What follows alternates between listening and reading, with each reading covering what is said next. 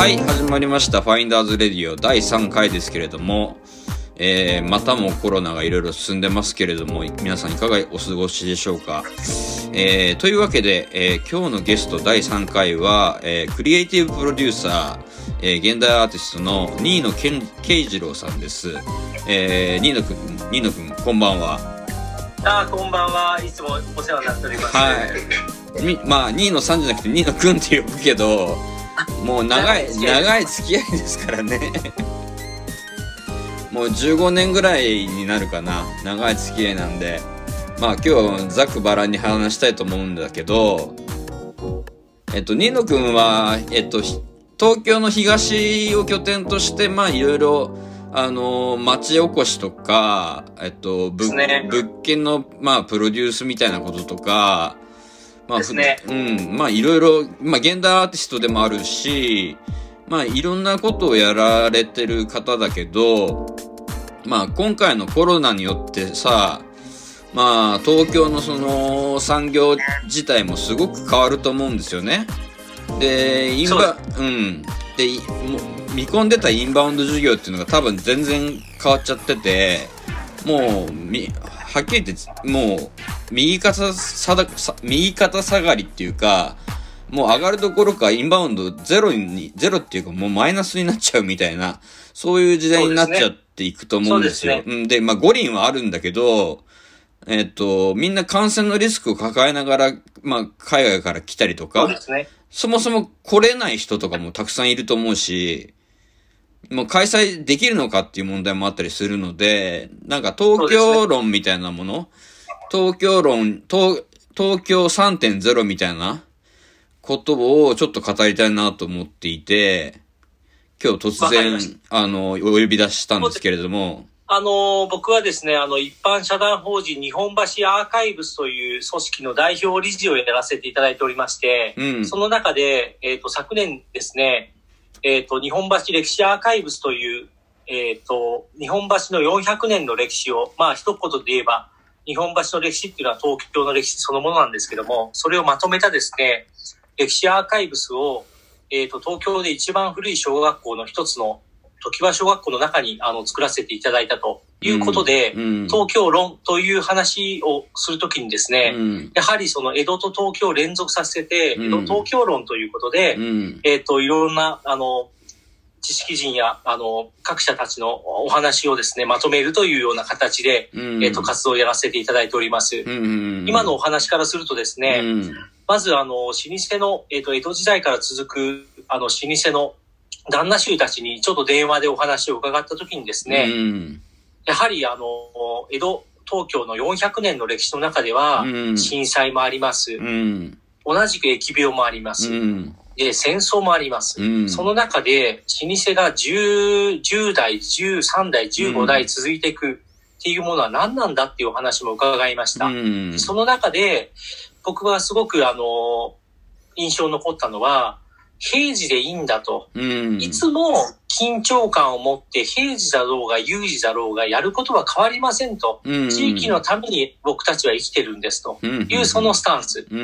コロナが来ようがコロナが来ないがそれがどうなろうが、そういうことは当たり前なんですと。非常事態が当たり前なんです。それをいかに平時に日常的なことにするのかが大事なんですっていうふうに旦那衆から話を伺ったときに、僕も今の自分の活動をものすごく日常的な活動に、特に踊らされないように、やらせていただいているっていうのは旦那衆たちからお話を伺いました。その踊らされないっていうのは特に重要だよね。みんなそのヒステリーじゃない？ある意味。いや、これはやっぱりいろんな政治的な意図も入ってるでしょうし、いろんな方たちの思惑が入ってる中でね、やっぱりメディアが情報を出してるんで、いや。地震、火事、戦争、疫病当たり前ですよと、そんなことがあろうがなかろうが、私たちは地域社会の中で、その中で自分たちがやれることをただやってるだけですっていう、やっぱり老舗の旦那衆たちのお言葉とかそのスタンスにはですね、非常に励まされるものがありまして、僕も日常を送らせていただいております。その前にちょっと僕が数年考えてたのは、もうコロナが起こっちゃったからこれは違うことになっちゃうんですけど、これから、ちょっと2、3年前から言ってたのは、これから国の時代じゃなくて都市の時代になるっていうのをよく言ってて、はい、都市のブランディングされた都市、はい、代表的な例で言うとアメリカのポートランドだよね。クリエイティブシティって言われてるポートランドとか、はい、ヨーロッパのハブになってるアムステルダムとか、あとはヨーロッパの IT の聖地である、ベルリンとかね。ああいうところの都市に国じゃなくて都市に人が引きつけられ、そこのカルチャーによって何かが生まれていくみたいな。そういうところで、日本って、例えば、東京っていう一つの、ブランディングというか、ブランドというか、都市があり、そこをどうすればいいのかっていうのを、僕も考え続けてたんだけど、このコロナでもうぶっ飛んじゃったっていうのがあって、いわゆる、エッセイでも書いたんだけど、3密から半密へっていうか、要するに都市っていうのは、すべての人、物、金、情報を、流通を集めることによって、資本主義をぐるぐる回してきた象徴なんですよ。で、それはもう人間古来からその都市を作ることによって経済を回す、生きていくためっていうことだったんだけど、このコロナによって、密の反対だよねみたいなことが、もしかしたら可能性として出てきた。っていう中で、この大都市1400万人いる、東京っていう都市、は、どうしていけばいいのかっていうところを、ちょっとニーナ君と語りたいなと思っているんですよ。ありがとうございます。僕は、ちょうど米田さんとお会いしたとき、そしてその後に 3.11 が来た。そしてその後に、東京のものすごくローカルで、ものすごく地に足のついたところに自分の立ち位置を取って、もう一度その自分のあり方を考えようとして、日本橋の地域の方たちとのお付き合いをさせていただくっていうことになっていったんですね。その中で見た東京っていうのはものすごくローカルで、ものすごく村のようなんですね。で、東京で、やっぱりある意味政治的だし、ある意味その経済的だし、ある意味メディア的だし、東京論っていう交わす前に非常に東京ってじゃあいつどこからどういうふうに始まったの、どの道が最初に整備された道なの、その道ってどの方向を向いてるのみたいな、非常に東京の一番根本的なところを、結果リサーチすることになって、それをアーカイブスという形で今は、プラットフォームを作らせていただいたんですけど、やっぱり東京の成り立ちっていうのは面白かったですよ。とてもローカルで、一言で言えば、縄文の村みたいなもんですよ。というのは、一つの、集落というか、そこにやっぱり、長がいて、その長っていう方たちが和を持って都市だと思って、そこの地域を行ってみたら運営してるし、経営していると、そういうところが実は東京の根本にあったっていうのが、日本橋の再発見であり、やはり、日本人とは何かっていうことをもう一回語る上で、地域とは都市とはローカルとはっていうことを語る上で非常に大事な場所なんだなっていうことを学び、それをまとめてきたここ、結構長かったですけどね、3.11 の後からなんで、10年弱ぐらいですか、いろいろ勉強させていただいて、それを皆さんにようやくお伝えできるようになってきたっていうのが今なんですけどね。そういう面白いですよ。そういう中でさ、徳川家康が江戸を作って、おっしゃる通り。もう、何百年、400年ぐらいですか？そうです。で、日本の中心になり、世界で稀に見る100万人の都市になり、水道も通りっていう、そういう都市になっていき、そして明治を迎え、東京という名前に変わり、最初は統計から東京に変わるんですね。統計ね。統計。で、関東大震災があり、戦争が2度ありっていう、そういうことがあったんだけど、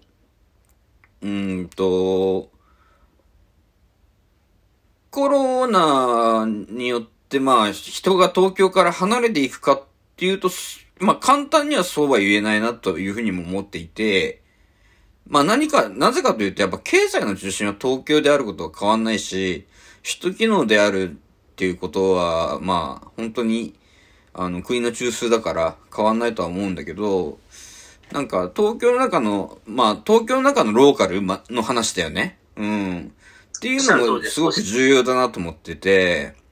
僕、ノマド東京ってプロジェクトを、まあ、約10年ぐらい前にやって、東京を放浪するってのをやりましたけど、東京ってやっぱ、東西に広いじゃない？うん。で、その日本橋のあたりとさ、奥多摩のあたりは同じ東京じゃないわけですよ。うん。同じ東京ではないんですよ。うん、メディア、いわゆるその、なんていうか、記号的には同じ東京なんですけど、うん、やっぱり東京っていう街、正確に言うと江戸っていう街はものすごく意志を持って、うん、コンセプトを持って、理念を持って作られた街で、うん、それがやっぱり東京になっても連続しているという様をですね、うん、その日本橋の老舗の旦那衆の方たちとの付き合いの中で勉強させていただいて、うん、であんまり言ったら怒られちゃうんですけど、うん、やっぱり徳川家康公と一緒に江戸に入って、うん、埋め立てして、うん、土地を貸ししていただいて、うん、御用達になってっていう14代とか10何代の方たちいらっしゃるんですよ。うん、でね、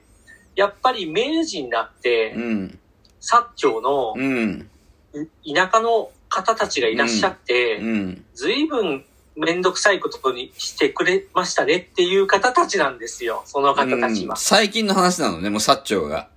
そういうことですよ。150年前っていうのが、非常に、みたいな、ちょっと下品だよね、みたいな。都人の品格ってそうじゃないよね、みたいな感じがあるんですよ。安倍さんも、いや、あれだけ、長州だけどね。だから、そんな方たちも、いや、すごいですよ。ちょっと別の話でね。あるお祭りがありまして、まあ、そのお祭りのトップですよ。で、法律がいろいろ変わるじゃないですか、日本の、アップデートされる中でね。それで今までお付き合いしてた方が、ちょっと、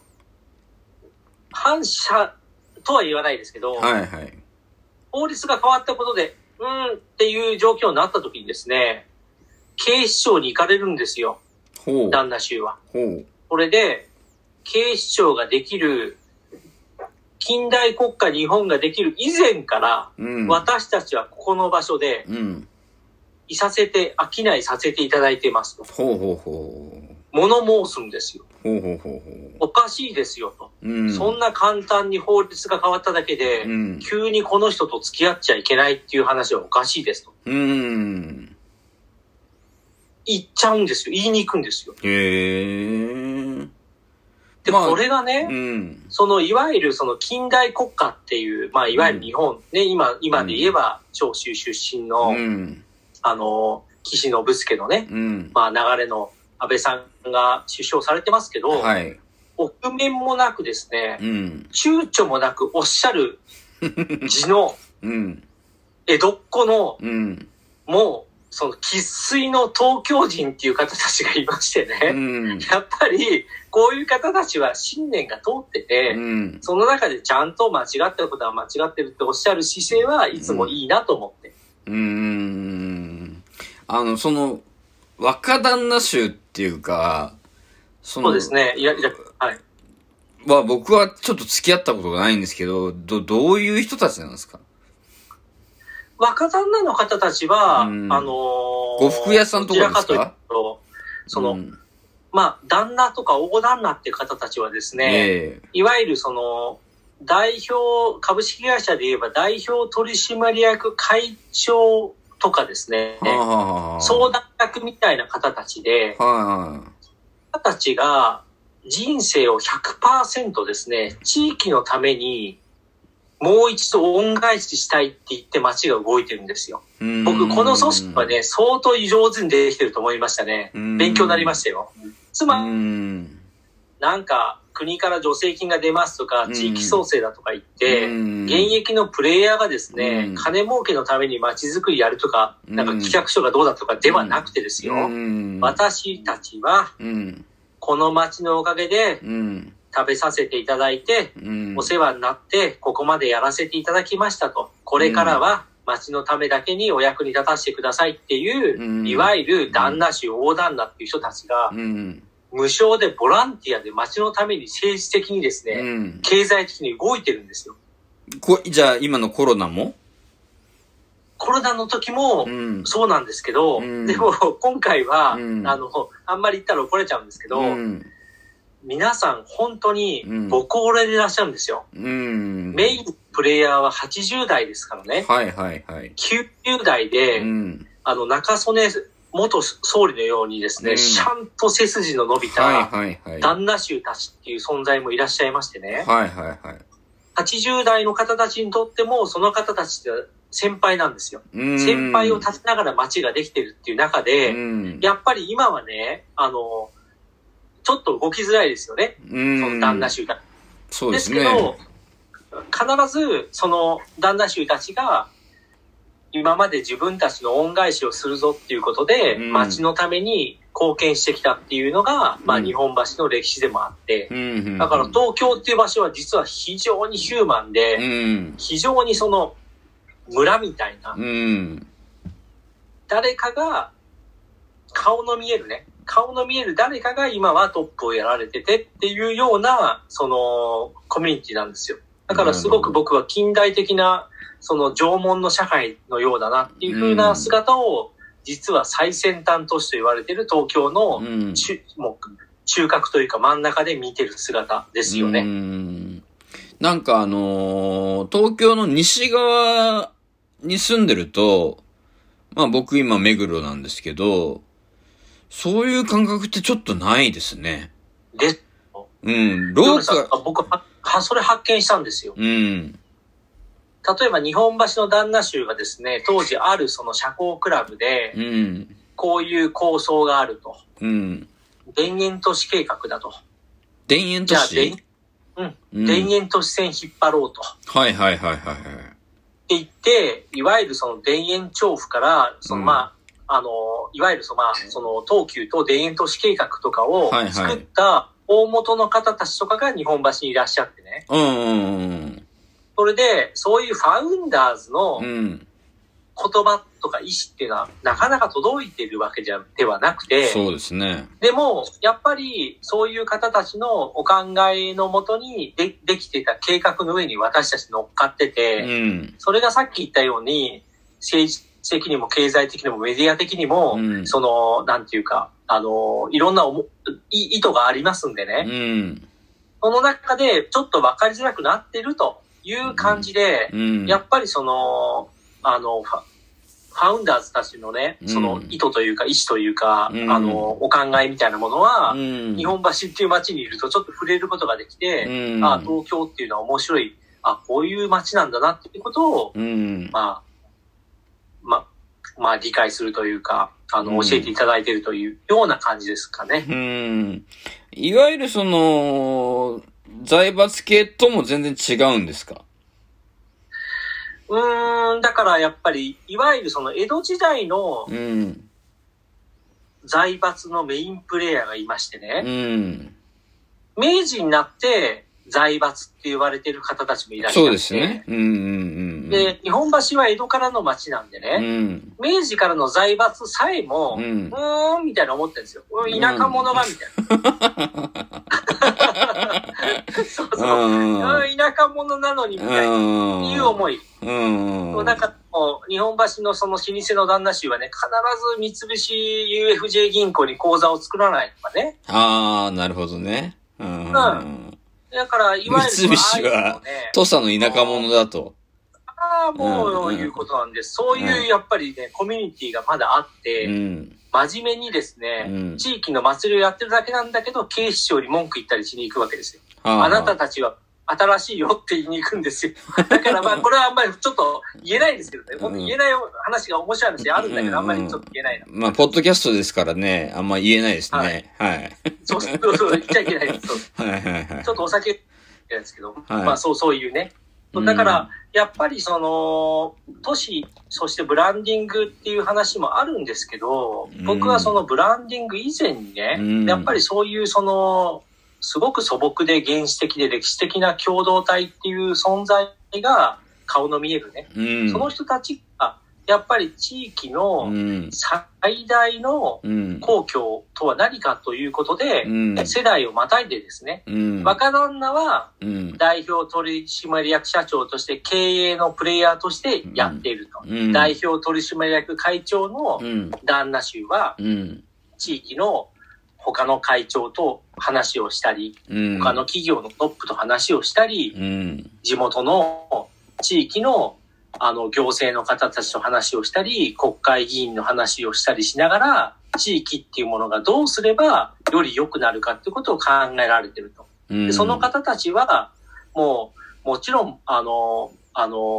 当人というかね、ボランタリーな贈与の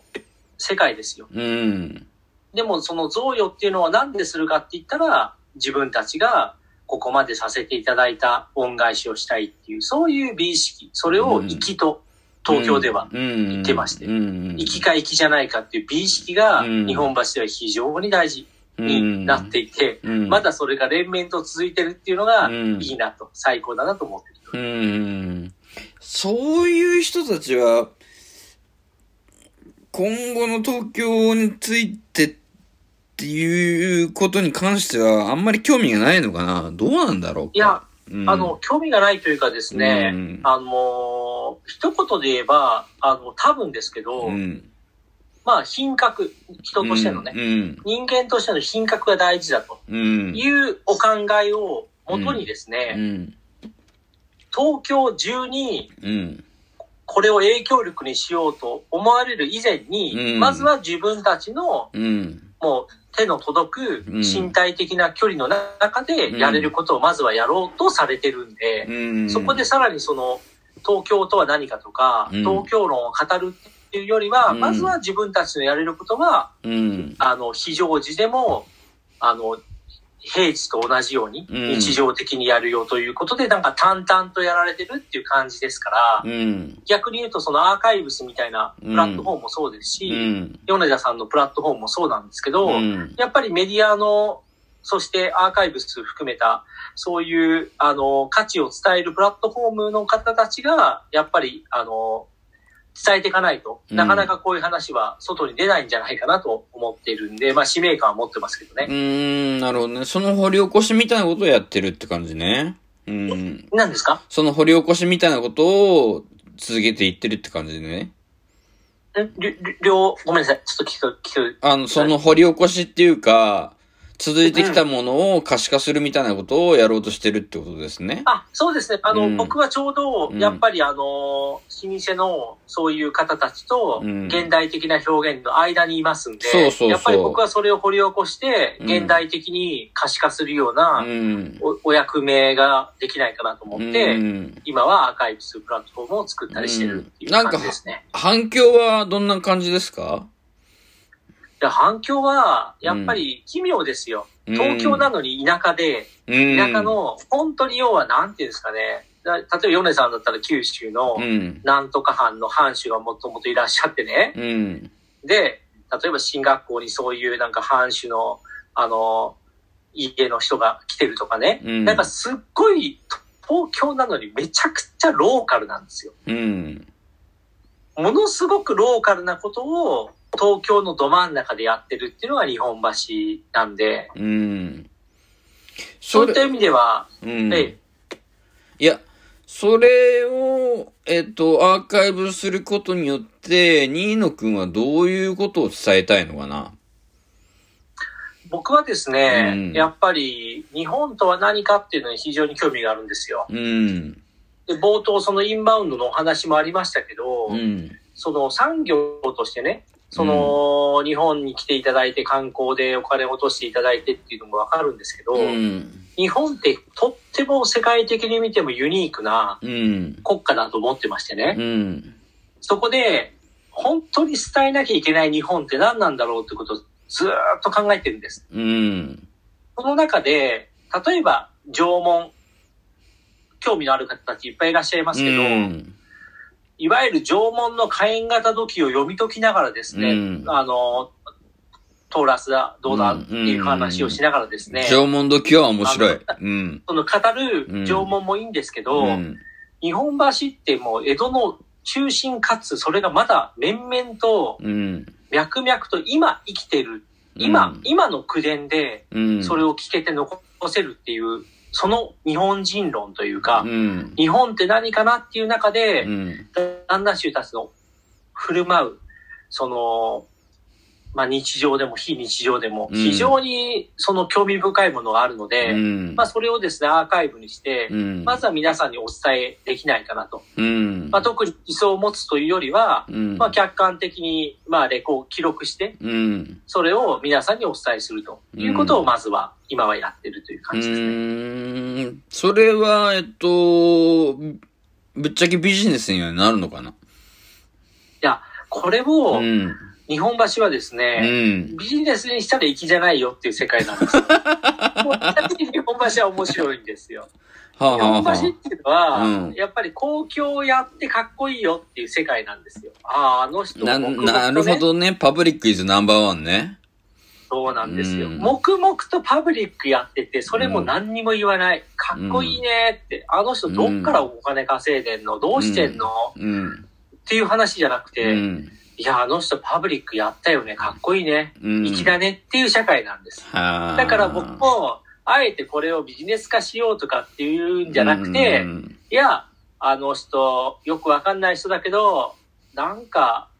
パブリックやってくれてるよね、粋だよねっていう感じの街なんです。それで OK、オール OK、そういう街なんです。日本橋。なるほど。日本橋久しく行ってないですけど、ちょっと行ってみようかな。うん、もう今回やっぱりコロナでちょっと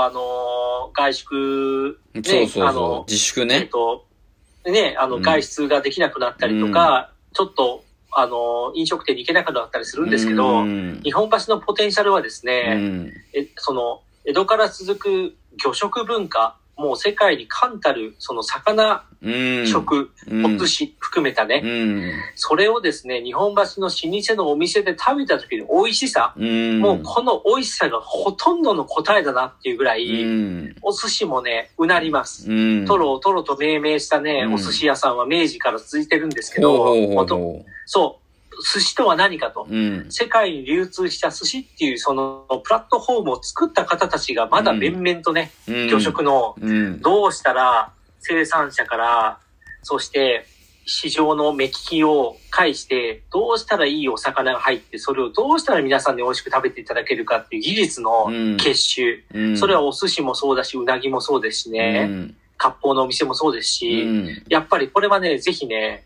食べていただきながら、うん、あ、こういうね、あ、これが粋なんだなと。あ、そういうことね、という世界をね、ぜひね、食べながらね、うん、味わっていただきたいです。最近さ、やっぱさ、俺もデジタルとかさ、なんか、ニューエコノミーとかさ、デジタルトランスフォーメーションとかさ、まあそういう横文字がいっぱいある中でさ、やっぱメディア運営をやってるんだけど、やっぱ粋っていうのはすごく重要だし、もうね、けどね、なんかね、そのスタートアップ、日本特にまあ日本とは言わんとは世界とは言わないけど。スタートアップの中にも粋じゃないスタートアップと粋なスタートアップがあると思うんだよ。ある。うん。ある。で、それってやっぱ共感できるし、粋なスタートアップは共感できるし、いいことやってんすよ。で、誰かのためにやってるし、社会の貢献のためにやってるし、そういうビジョンがあるし、うん。で、そこのビジョンに対して、お金も集まるしっていうような循環ができると、それ粋だねっていう感じになると思うんだよね。うん。もうおっしゃる通りなんです。うん、このね、粋っていうコンセプトはね、うん、もう本当にその、いわゆる1590年8月に徳川家康公が江戸の、うん、まあ江戸の原型というか、まあいわゆる東京に入りましてね、うん、それ万民の平和っていうコンセプトを持ってたり、うん、源内演武っていう、これからいわゆるその武器を捨てて、うん、平和な社会を作るんだっていう言語を作ったりしながらですね、うん、400年間東京っていう街ができてきたんですよ、うん、でその中で東京の大事なところは善か悪かっていうコンセプトじゃなくて、うん、美しいか美しくないかっていうところで、うん、東京の美意識、江戸の美意識っていうのが出てきたっていうのが非常に僕は興味があって、うん、それって美しいか美しくないかなんです、うん、で善悪の話をすると、うん、結局あいつは法令違反だとかね、うん、あいつはなんかそのこういうところで倫理的じゃないみたいな話で、うん、もうどんどんその攻撃されていくんですけど、うん、生きって別に見返りを求めてるわけじゃなくて、ね、うん、美しいと思って皆さんそうされてるっていう、うん、この都市文化、うん、400年間かけて生きっていう美意識が生まれたっていう、この江戸東京の美しさをね、うん、本当はオリンピックで伝えたかった。うん、もう今のオリンピックは、まあ、延期だけじゃなくてね、うん、来年どうなるかっていう話も含めて、うん、本当に東京が世界に伝えなきゃいけないっていうのは、うん、美意識を中心としたね、うん、美しいか美しくないかと、生きか生きじゃないか、野暮かっていう、うん、こういうコンセプトを育んだっていう、このユニークな文化をやっぱり東京は伝えたい、うん、と日本橋に思っております。あとさ、やっぱり SNS 全盛の時代にあってさ、ガーガー言う人っていうのは無粋ですよね。無粋ですよ。やっぱりね、うん、美しくなきゃいけないの、うん。文句を言うのでも、洒落てなきゃいけないの。そう。文化的じゃなきゃいけないの。そうそうそうそう。ただね、批判してね、うん、悪だ悪だと。うん、善はこうだと。うん、善か悪かっていうことをね、二元論で争ったらね、人類は進化しませんって。うん、もうとっくにね、美しいねと、うん、いいね、黙ってて、うん、裏地にそんなにね、うん、柴田是真のね、うん、絵がね、刺繍で描かれてて、でも表は誰もわからない、うん、いいねっていうようなね、なんかちょっとね、裏と表がひっくり返るみたいなやつが、うん、江戸文化と日本文化のやっぱり本質なのかなっていうふうに思うと、うん、なんかあいつが悪いとか、あいつが言い過ぎとか、なんか批判だけしてて、なんか美しさの方、美しいか、無粋かね、ヨネさん言うように、うん、野暮かね、うん、もうそういう方、大事でしょっていうふうに、日本橋にいるとね、思いますよ。だから黙ってんですよ。いろんなことに関して。うん正しくないで、ああだこうだ言うのはね、野暮だと思ってるんでね、最近のツイッター見て、俺はほんと野暮だなって思うよ、やっぱり。うん。まあ、いろんなことをさ、政治的なことも含めて、うん。ね、なんか排除するっていう話じゃないんですよ。うん。はい、ある旦那衆が言いましたよ、日本橋の、うん、老舗のね、江戸時代から続く。うん和をもって尊しだっておっしゃいましたよ。うん。もう、17条の憲法の聖徳太子ね。聖徳太子の時代からね、うん、話してるようなコンセプトをまだおっしゃってね。うん、いや、だってそれでさ、善悪でさ、批判してたらまとまんないんだから、和にならないんだから、うん、やっぱりそこでもう一回美意識をね、取り戻してね、うん、まずは人を批判する前に自分がいい人間になろうっていう方がよっぽど大事だみたいなことがね、うん、日本橋にはまだ残ってるんでね。なるほど。ヨネさんちょっとね、うん、愛鴨のね、うん、最高のすき焼きがあるんですよ。うん、それちょっと今度食べに行きましょう。わかりました。というわけで、はい、ちょっとお時間も来ちゃったんで。ファインダーズレディオの第3回は、ゲストは、新野慶次郎さんでした。まあ、テーマとしては、東京っていう街と、粋みたいなところにしようかな、今回は。うん、生きとは何ぞやみたいな。400年かけた東京の美意識は生きだとアーカイブ作らせていただいて、うん、勉強させていただいたので間違いないと思ってます。SNS とデジタルトランスフォーメーションの時代にあって、生きとは何ぞやというふうに言いたいですね。うん、生きじゃなきゃいけないんだと、うん、テックの最前線にいる人こそ美意識を大事に、善悪ではなくて、生きにやってほしい。はい。というわけで、じゃあニーノさんありがとうございました。ありがとうございました。はい、じゃあ終わります。はい。